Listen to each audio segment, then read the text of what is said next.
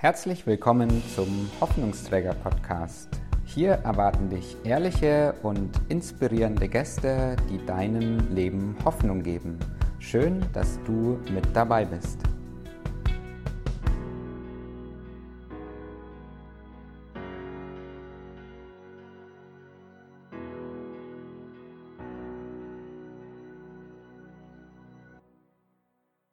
Ich habe heute in meinem Podcast zwei ganz inspirierende Menschen, Vera und Willi.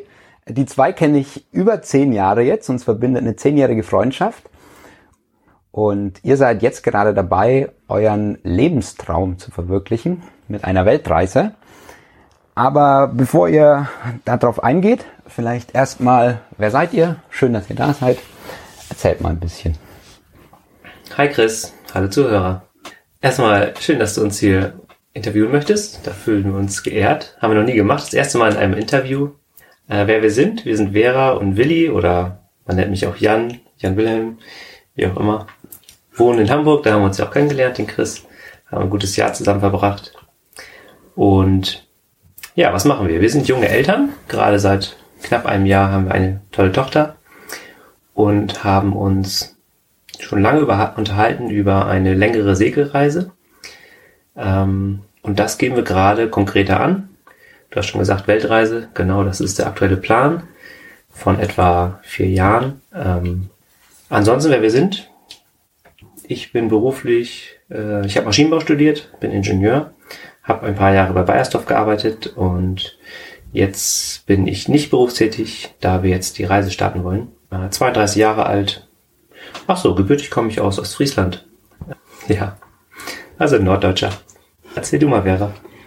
Ja, ich bin Vera und ähm, ich bin 39 Jahre alt und ich komme aus Berlin äh, und bin dann irgendwie in den Norden gekommen und habe hier den Ostfriesen kennengelernt. Ähm, genau, nee, aber so schlimm. Also das Nordlicht.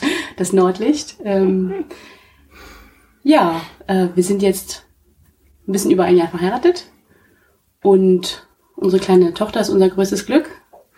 Genau, ich bin ähm, Biochemikerin von von der Ausbildung her und habe aber viel ähm, in sozialen Bereichen gearbeitet. Das letzte war aber dann tatsächlich wieder zurück in die Naturwissenschaft, bin für ein Pharmaunternehmen tätig gewesen mit klinischen Studien und genau, bin aber jetzt seit fast einem Jahr in Elternzeit und Vollzeitmama, was mir sehr viel Spaß macht, mich sehr erfüllt. Sehr cool. Genau. Wir haben hier eine große Vielfalt. Wir haben hier einen Ostfriesen, die Vera aus Berlin. Ich bin gebürtiger Franke. Wir unterhalten uns heute nicht auf Dialekt, weil ich glaube, sonst hätten die Hörer da draußen ein bisschen ein Problem. Ich möchte äh, mit euch anfangen, ganz klassisch, mit zwei Minuten lang Smalltalk-Fragen, wo ihr zwei Minuten lang jetzt einfach mal kurz und knackig antworten dürft. Und die erste Frage ist, worauf verwendest du viel Zeit, Vera? Aktuell tatsächlich verwende ich viel Zeit darauf, meine kleine Tochter zu bespaßen. Ähm, das bedeutet, ich baue viele Türmchen und mache viel Musik. Ich singe ganz viel mit der Kleinen. Wir gehen ganz viel spazieren und ich verbringe viel Zeit mit Essen machen für die ganze Familie. Das ist im Moment, was ich tue. Cool. Und Willi, worauf verwendest du viel Zeit? Aktuell bin ich sehr viel bei eBay Kleinanzeigen unterwegs. äh, A, ganz viel beschaffen für die Reise, alles, was wir noch an Ausrüstung brauchen, ähm, einfach um da Geld zu sparen gebrauchte Sachen sind dann doch günstiger, weil beim Bootssport überall, wo Boot dran steht, ist äh, gleich eine Null mehr dran gefühlt. Äh, ansonsten B, äh, eBay Kleinanzeigen, wir lösen unseren Haushalt auf für diese Reise. Äh, wir lassen nichts zurück, wir wollen wenig zurücklassen, ähm, beziehungsweise alles zurücklassen und das aufgeben. Von daher verkaufen wir da alles und das ist gerade eine App, die ich sehr viel nutze. Ja, und sonst die Reisevorbereitung, also Recherche, sich belesen, was muss man alles wissen über die einzelnen Reviere, ähm, aber auch ganz viel Technisches, was ich eine Solaranlage, die ich aufbauen möchte, ähm, wie ich die dimensionieren muss. Ähm, allein das Boot, das haben wir gerade gekauft, das zu verstehen, das braucht viel Zeit. Ja, und da bereite ich die Reise vor. Ich sehe schon, ihr seid voll im Planen drin, so werden aus Smalltalk-Fragen, fast schon aus einer Frage zwei Minuten. Eine möchte ich auf jeden Fall noch stellen. Was ist das Erste, wenn du morgens aufstehst, Werner? Ähm, das erste, wenn ich aufstehe, ist das Badezimmer. ähm, nach dem Badezimmer kommt der Kaffee. Das ist für mich das Erste und Wichtigste. Wenn meine Tochter mich lässt, gibt es erstmal einen Kaffee. Cool. Und Willi, wie ist es bei dir? Tja, da habe ich keine Antwort drauf. Also bei Vera ist es wirklich jeden Morgen der Kaffee, das Sofa und die Bibel. Und bei mir mal so, mal so. Mal bin ich um fünf wach und setze mich an den Schreibtisch und mache die Steuererklärung. Und mal bin ich um neun wach, weil ich irgendwie auch schlafen durfte. und dann tröm, trömel ich so den Tag hinein. Um 5 Uhr Steuererklärung. Wow. cool, Dankeschön. Ich möchte mal so ein bisschen einsteigen. Ihr habt mir jetzt schon erzählt, dass ihr auf Weltreise gehen wollt. Und ja, erzählt mal so ein bisschen, was genau ihr davor habt. Ihr wollt um die Welt segeln. Genau, das ist eine Weltreise auf ganz langsame Art. Wir wollen ähm, mit dem Segelboot um die Welt reisen. Das heißt, wir haben ein Segelboot gekauft das wird jetzt unser neues Zuhause für die nächsten vier Jahre. Wir haben so ausgerechnet, vier bis fünf Jahre braucht man, um entspannt einmal rumzukommen im Segeltempo. Ähm, genau. Und das Segelboot wird jetzt die nächsten fünf Jahre unser Zuhause. Das heißt, wir richten das jetzt ein, ähm, machen da ein Heis, ha Haus, ein Heim draus und dann geht's los. Dann geht's Richtung Süden auf die Barfußroute, heißt die. Das heißt, äh, heute ist Sommeranfang und wenn wir Glück haben, erleben wir die nächsten fünf Jahre keinen Winter mehr. Wow. Beneidenswert. Ja. Cool. Mich würde interessieren, wie so ein Traum, viereinhalb Jahre um die Welt reisen, wann ist dieser Traum bei euch entstanden? Wer hatte den zuerst? Ich fange mal an. Du kannst dann historisch später einsteigen. Chronologisch, genau. Chronologisch, genau. Also, meine Eltern hatten immer ein Segelboot da haben wir die Sommerurlaube drauf verbracht, so drei Wochen drauf gewohnt, gegessen alles. Ähm, ich kenne das von Kindesbein davon. Und wir durften auch immer, mein Vater hat uns das Boot auch schnell frühzeitig, als wir noch jung waren, mitgegeben, ähm, dass wir alleine damit los durften, schon mit 16. Genau, von daher mein Leben lang bin ich irgendwie am Segeln, bin am Wassersport dran. Und ich habe irgendwie so eine Sehnsucht nach der Weite, nach ähm, dem Ausbrechen aus der Gesellschaft mal das alles von außen zu betrachten. Ähm, und ich bin auch sehr gerne in der Natur. Ähm, und so irgendwie, ja, es war nie so ganz konsequent verfolgt, aber äh, ich, wenn ich mich zurückerinnere, es muss irgendwie gewesen sein, als ich so zwölf oder vierzehn war, das, das erste Mal spaßeshalber, glaube ich, erwähnt habe, ich möchte mal nach Sydney segeln. Keine Ahnung, wo man da lang segeln muss. Ich wollte mir einfach nur ein großes Segelboot kaufen, wenn ich später Geld habe und nach Sydney segeln. Er ist aber wieder eingeschlafen. Das war nun mal so eine Formulierung auf meiner damaligen äh, Löffelliste. Äh, die habe ich heute noch liegen. ähm, genau, und dann bin ich nach Hamburg gekommen. Ich meine, Schule und Studium und so, das, da ist auch nicht Raum dafür, an sowas zu denken. Das Geld ist eh nicht da, wenn man jung ist. Aber dann ähm, habe ich gleich im ersten oder zweiten Studienjahr dort äh, einen Vortrag gehört von Johannes Erdmann der ist nämlich als 19-Jähriger mit einem kleinen, günstigen Segelboot alleine über den Atlantik gesegelt. Und es hat mich so fasziniert, diese eigenen Grenzen, diese, diese Erfahrung zu machen, äh, die Grenzen zu überschreiten. Und da habe ich schon gesagt, so, oh, das will ich auch machen. Und dann ging es eigentlich immer weiter, dass es so als Sehnsucht irgendwie da war. Beruht habe auch lange Jahre dann wieder. Das ist jetzt ja etwa elf Jahre her. Und dann, ich sag mal so vor zwei, drei Jahren, da kam es langsam wieder auf und wuchs und wuchs bis heute, äh, bis wir dann im letzten Herbst, glaube ich, September, Oktober, wirklich die Entscheidung getroffen haben, hey, das machen wir die Reise. Wir gehen auf Weltreise. Jetzt erzähl du doch mal, wo du eingestiegen bist. Ja, ähm, ich bin ja, wie gesagt, in Berlin groß geworden, mitten in der Stadt und habe mit Segelsport oder mit überhaupt Wassersport nichts am Hut gehabt. Und erst du dadurch, dass ich äh, Willi kennengelernt habe und mit ihm dann gemeinsam die Urlaube bedeuteten, wir fahren auf die ostfriesischen Inseln mit dem Segelboot, das war immer fantastisch, hat viel Spaß gemacht, da bin ich da dran gekommen und habe das eigentlich mal erlebt, was das bedeutet, äh, auf einem Boot Urlaub zu machen. Segeln war eher so, ja, also auf dem Wattenmeer ist das gar nicht so herausfordernd, es war eher gemütlich. Und ich muss ganz ehrlich sagen, die die Weite so vom Ozean und die Vorstellung, auf einem kleinen Segelboot mitten auf dem Ozean zu sein, die hat mir eher Angst gemacht. Ähm, und als Willi das erste Mal mit der, mit der Idee kam, habe ich schon gedacht, ja, kannst du vergessen, das machen wir nicht. ich mache das nicht.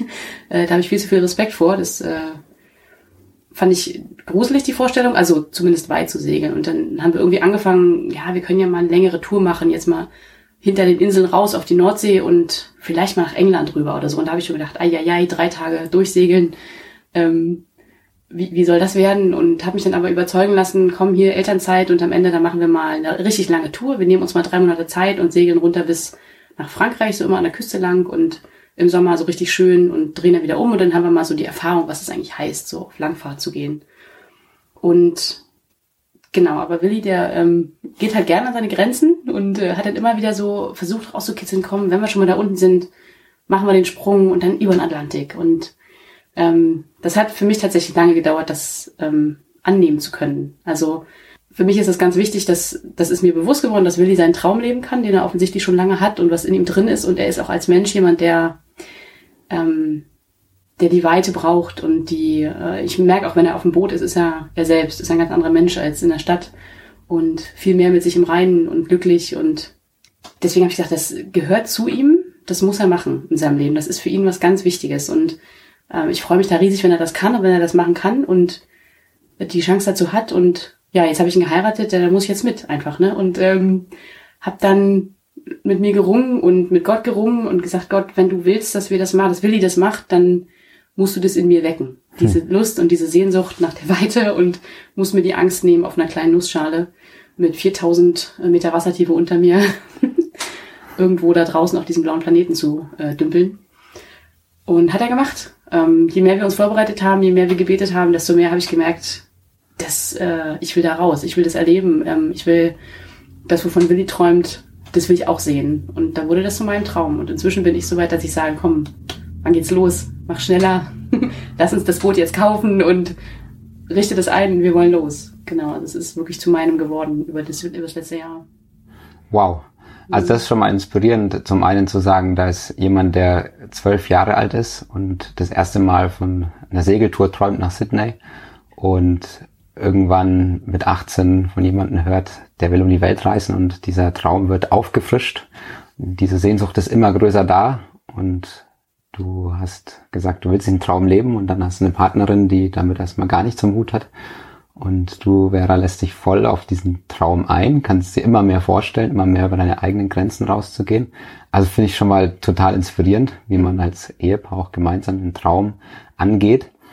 Was, was bedeutet es für euch ganz praktisch, so einen Traum von viereinhalb Jahre Segereise zu leben? Ich stelle mir vor, da gehört ganz viel dazu, was man auch aufgeben muss und was man planen muss. Vielleicht könnt ihr da ein bisschen was erzählen, was das auf der praktischen Seite bedeutet.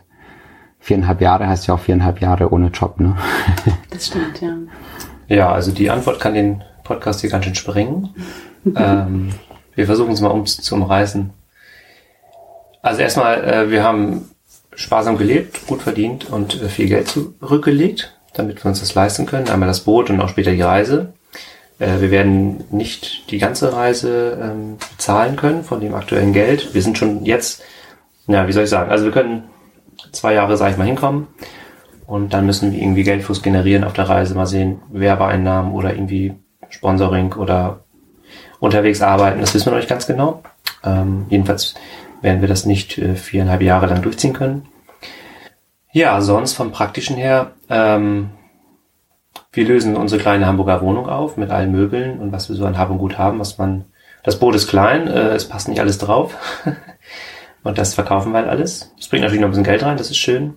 Ähm, aber manche Dinge hängt man auch ganz schön, die gibt man nicht gerne her, aber wir schauen dabei darauf, was wir eintauschen. Also wir geben zwar etwas her, was wir, was uns am Herzen liegt, aber wir sehen ja auch, was wir später bekommen. Also, wenn ich da mal kurz andeuten darf, so Französisch-Polynesien mit den kleinen Inseln und Atollen, das wird das schon wettmachen. Mhm.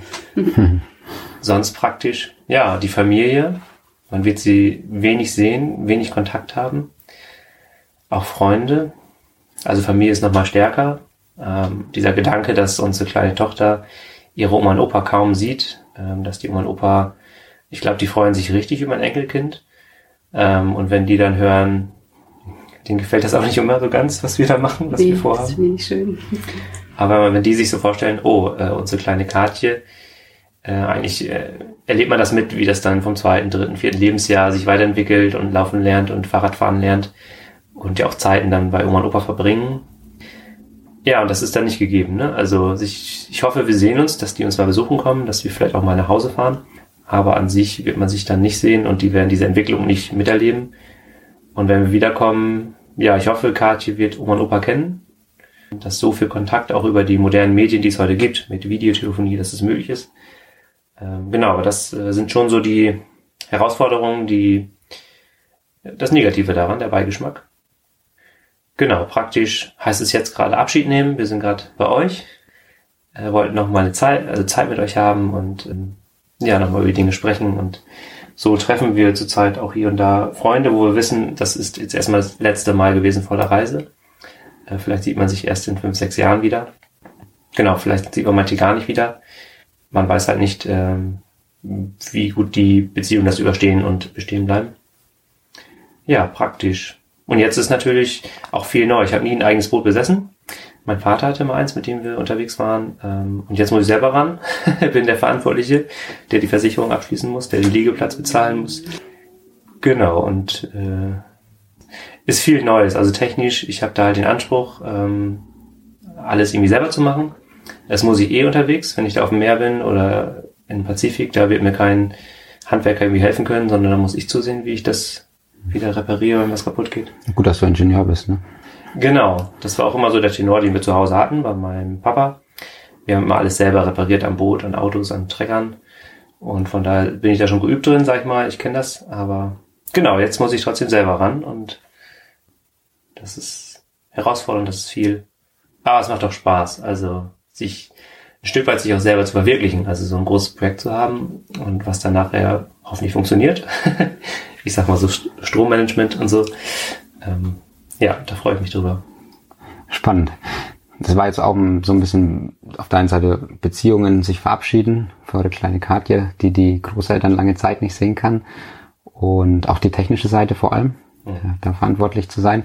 Vera, vielleicht kannst du noch so ein bisschen was sagen, äh, praktisch, was bedeutet es für dich? Du kommst nicht aus dem Segelsport, äh, du bist Mama mit einem kleinen Baby, das bald ein Jahr alt wird. Was ist für dich so die praktische Seite der Vorbereitung, die da ist, um so einen Traum zu leben? Mhm.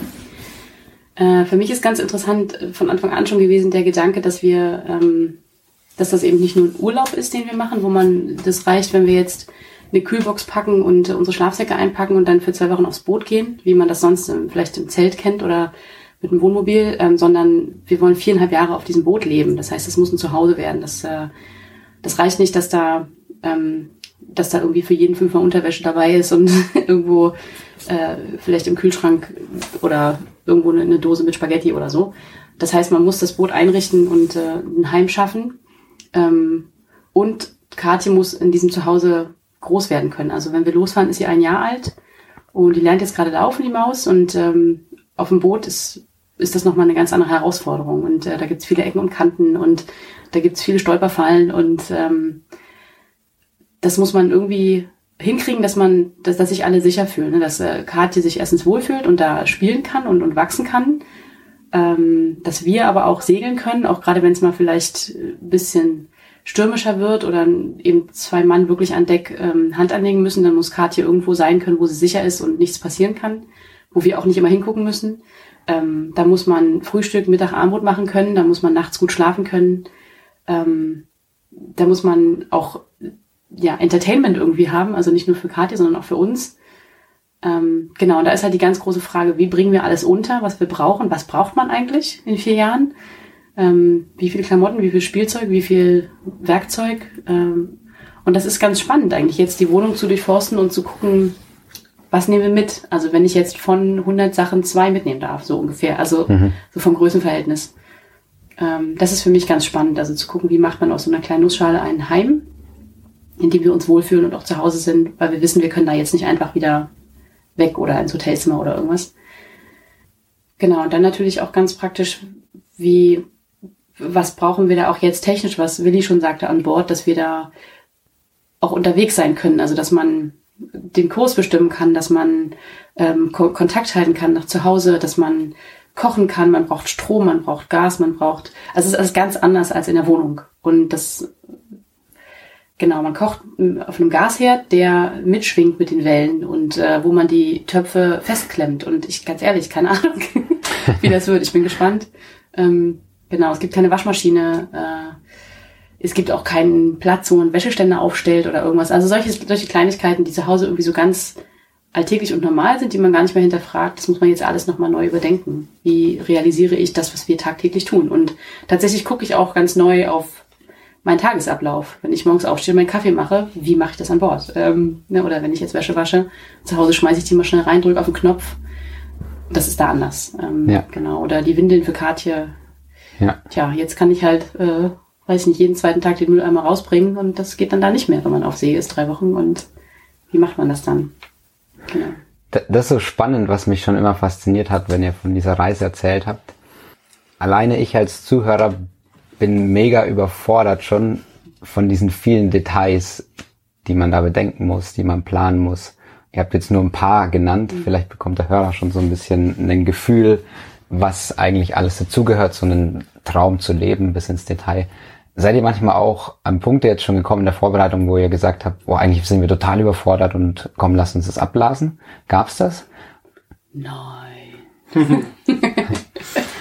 ja. Ja. Ein Auf und Ab. Wirklich, emotional ist es ein Auf und Ab, ja. Mhm. Und ja. Wie, wie geht ihr damit um? Also, da ist irgendwo noch der Traum und dann aber dieser Berg an Überforderung und man sieht eigentlich gar nicht mehr das Schöne, die große Welt, die man erkunden will, sondern diese ganzen Details und ich habe da tatsächlich Schwierigkeiten mit. Ich verliere mich sehr schnell im Detail. Also gerade ist ja das Brot vorbereiten dran und äh, Haushalt auflösen und Umzug und all das und bin im Kopf nur in dieser Sache, stecke ich ganz tief drin. Und da hilft es mir ab und zu mal, ähm, da hilft es, wenn ich ab und zu mal nochmal so drauf schaue, wo wollen wir eigentlich hin, warum machen wir das Ganze. Und wenn ich nochmal vor Augen habe, es gibt da ja diverse YouTube-Channel, in denen man das sehen kann, oder Blog-Einträge von anderen Seglern, die das machen.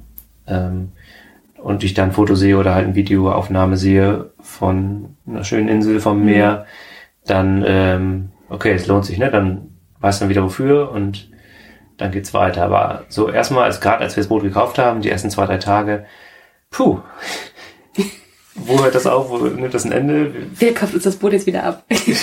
genau. Wie werden wir das wieder los? Ja. Nee. Aber äh, es ist ähm, überwältigend, was man da alles zu tun hat, was man alles organisieren muss. Und wir werden sicherlich nicht fertig zu 100 Prozent. Ist eine Illusion. Aber, nee, genau, Stück für Stück. Und ab und zu daran erinnern, worum es eigentlich geht, worauf wir hinaus sind. Ich muss auch sagen, ganz wertvoll für mich, das hätte ich auch nicht, nicht gedacht und hätte man auch so nicht planen können, ist tatsächlich dadurch, dass wir jetzt so viel rumreisen und Freunde treffen noch, von denen wir uns verabschieden, ähm, reden wir ja immer wieder drüber und ähm, erzählen davon. Und, die, und unsere Freunde sind da ganz wertvoll, weil die wirklich fragen oder erzähl, oder eben auch sagen, wie cool ist das denn und erzähl mal und dann erzählt man wieder vom Traum, dann erzählt man nicht von den Details und mir hilft das ganz doll auch wieder zurückzukommen zu dem, ach ja, stimmt, wir, wir wollen, wir haben da einen Traum und äh, den wollen wir leben und das gehört jetzt dazu. Ne? Das kann man vorher, weiß man das irgendwie nicht, was da alles auf einen zukommt, aber das hilft mir immer wieder so ein bisschen wieder einen Schritt zurück und sich zu erinnern, ach ja, klar, wir wollen um die Welt segeln. Wahnsinn. Also, äh, und das, da lohnt sich das dann wieder. Ja, ihr gebt da ganz viel, glaub, hilfreiche Hinweise mit, äh, wie das ist, wenn man mal einen Traum hat und diesen Traum zu verwirklichen und da ist plötzlich die Überforderung da. Was ich jetzt schon lernen kann von euch, ist so dieses, okay, ich halte mir die Vision immer wieder vor Augen, ich halte mir den Traum immer wieder vor Augen, guck mir auch YouTube-Videos an etc. pp, lese dieses Buch, wo du gleich nochmal sagen kannst, 1200 Tage Samstag, mhm. äh, wo dieser Traum wieder vor Augen ist. Auf der anderen Seite dieses, ich brech diese tausend Details mal Stück für Stück runter und mache eins nach dem anderen. Und ich habe gute Freundschaften, Leute, die interessiert nachfragen, die einen motivieren, auch, hey, mach das Mhm. Das ist sehr cool, einfach an Leute so weiterzugeben, die einen Traum leben wollen. Vielleicht manchmal in so Phasen sind, okay, ich steck's doch in die Schublade. Mhm. Das ist sehr cool. Ähm, vielleicht, ja, sag mal zu diesem Buch, das fand ich nämlich cool. 1200 Tage Samstag, das war ja auch ein ganz wichtiges Buch nochmal für dich, glaube ich auch, Vera, stimmt, ja. damit du in diesen Traum voll eingestiegen bist. Das stimmt. Erzähl mal. Ja, erzähl du. Darf ich, ja? Ja. Ähm, da müssen wir ein bisschen, ich glaube, ein Jahr zurück. Da waren wir mit der Arian, dem Boot meiner Eltern in Holland, Äh, ist ein 9-Meter-Boot, ist eine Küche drauf, eine Toilette, alles ausreichend, aber ein bisschen klein und schon alt, 40 Jahre alt äh, und ja, nicht ganz so hochseefest. Ähm, und das kennt ja Vera schon seit Jahren, mit dem sind wir dann unterwegs gerne. Und diesmal waren wir im Binnenland von Holland. Ähm, und ich war natürlich schon immer am Träumen, oh, mal über den Atlantik und die Ozeane. Und Vera konnte sich das nicht vorstellen. Das Boot ist ja schön und gut, wenn wir da zwei Wochen drauf leben. Danach muss ich aber auch wieder an Land und das reicht mir völlig. Mhm. Ähm, vielleicht nach Helgoland, das ging auch noch gerade so, aber genau. Und dann ähm, haben wir, habe ich gesagt, ach komm, hier ist gerade so ein Verkaufshafen in Holland, das gibt's da irgendwie überall. Ähm, wir gucken uns mal so eine 50 Fuß Yacht an. Äh, also doppelt so groß fast, ne? ja, also vom Wohnraum auf jeden Fall doppelt. Mhm. Also 15 Meter lang, das war schon echt ein. War auch zu teuer für uns. Aber es ging nur erstmal darum, ein Gefühl dafür zu bekommen und äh, mir war es wichtig, dass Vera einmal sieht, es muss jetzt nicht mit dieser Arion sein, sondern ähm, wir müssen da wie ich einen Wohnkomfort entwickeln und, und genau, da brauchen wir ein vernünftiges Boot für den Alltag. Und das haben wir uns angeguckt und da, ich glaube, das war ein ganz wichtiger Punkt, wo es uns einen Klick gemacht Stimmt, hat. Ja. Oh, so können Boote aussehen, so freundlich und hell und mit einer richtigen Küche und mit richtigen äh, Wohn- und Schlafräumen, Toilette und Dusche an Bord.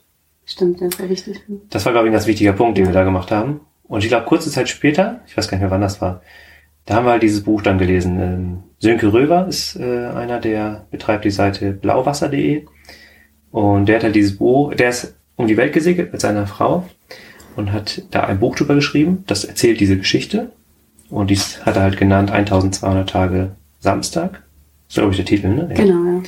Und das haben wir dann gelesen und da hat wäre auch noch mal, vielleicht übergebe ich jetzt an dich, was das. Ja, das das hast du dann, genau, das war im Adventskalender, das Buch. Das haben wir ah ja, stimmt. gleich am 1. Dezember. Dezember genau. Und dann habe ich das am 1. Dezember ausgepackt aus dem Adventskalender, dachte, oh toll, das fangen wir gleich an zu lesen. Ich habe es auch gleich auf den ersten gelegt. Genau. Damit du das sehr schnell liest, damit es in der Vorbereitung schnell vorangeht. Genau. Und ähm, das, genau, das haben wir dann auch direkt angefangen, gemeinsam zu lesen und schon das Vorwort oder das erste Kapitel, da ging es schon los. Und ich dachte, das ist unsere Geschichte. Das ist er, der schon seit Kindesbein ansegelt, sie, die erst durch ihn, durch später und kann sich nicht vorstellen. Ähm, und äh, die Herausforderung, ich habe gedacht, Wahnsinn, die beschreiben uns da. Also das war so ganz verrückt. Äh, und es passte halt wirklich genau in meinen, damals noch in meinen, wo ich gerade stand. Ne? Dieses, ich kann, ich will nicht Nein sagen, aber ich kann auch nicht Ja sagen. so Und äh, dann haben wir das gelesen und wirklich bis Weihnachten hatten wir das durch, das Buch. Ne? Jeden Tag Abend haben wir gesessen und ein Kapitel gelesen und dann hatten die in dem Buch auch so QR-Codes, dann konnte man im Internet halt dann immer passend zum Kapitel die Fotos sich angucken. Ne? Also es ist ja eine Sache, wenn man Französisch-Polynesien beschreibt mit Worten und die Atolle und so.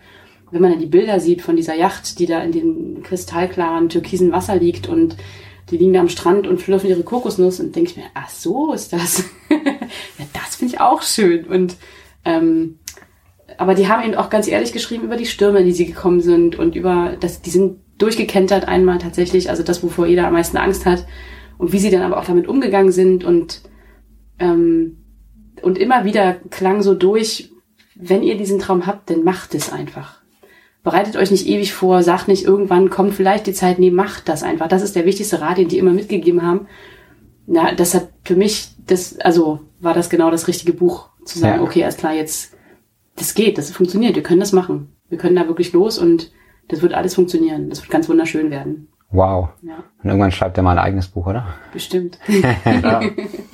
Ich find's mega cool. Ich äh, werde auf jeden Fall euch in der zweiten Folge interviewen. In der ersten Folge haben wir so ein bisschen gehört, hey, wie kommt's von dem Traum eines zwölfjährigen Willi zu einem gemeinsamen Traum mit Vera und Katje? Was sind da so ein bisschen die Vorbereitungen und ja, was braucht's dazu? Und Jetzt geht ihr bald auf See, zumindest ist der Plan, Ende August spätestens ähm, an die Kanaren runterzureisen. Ich verrate mal noch nicht viel, weil im, in der nächsten Folge möchte ich mit euch ein bisschen reingehen. Wo segelt überhaupt lang? Also wir gehen gemeinsam mit dem Hörer mal auf See und auch mit euch auf See, mit euren Ängsten, mit dem, wo ihr Respekt habt, aber auch mit dem, was euch besonders fasziniert, auf welche Orte ihr euch besonders freut, auf was da alles noch so für euch bereit ist. Und ich freue mich mit euch gemeinsam, den Hörer in der nächsten Folge mit auf die große Reise zu nehmen. Schön, dass ihr da seid. Ja. Dann bis zum nächsten Mal.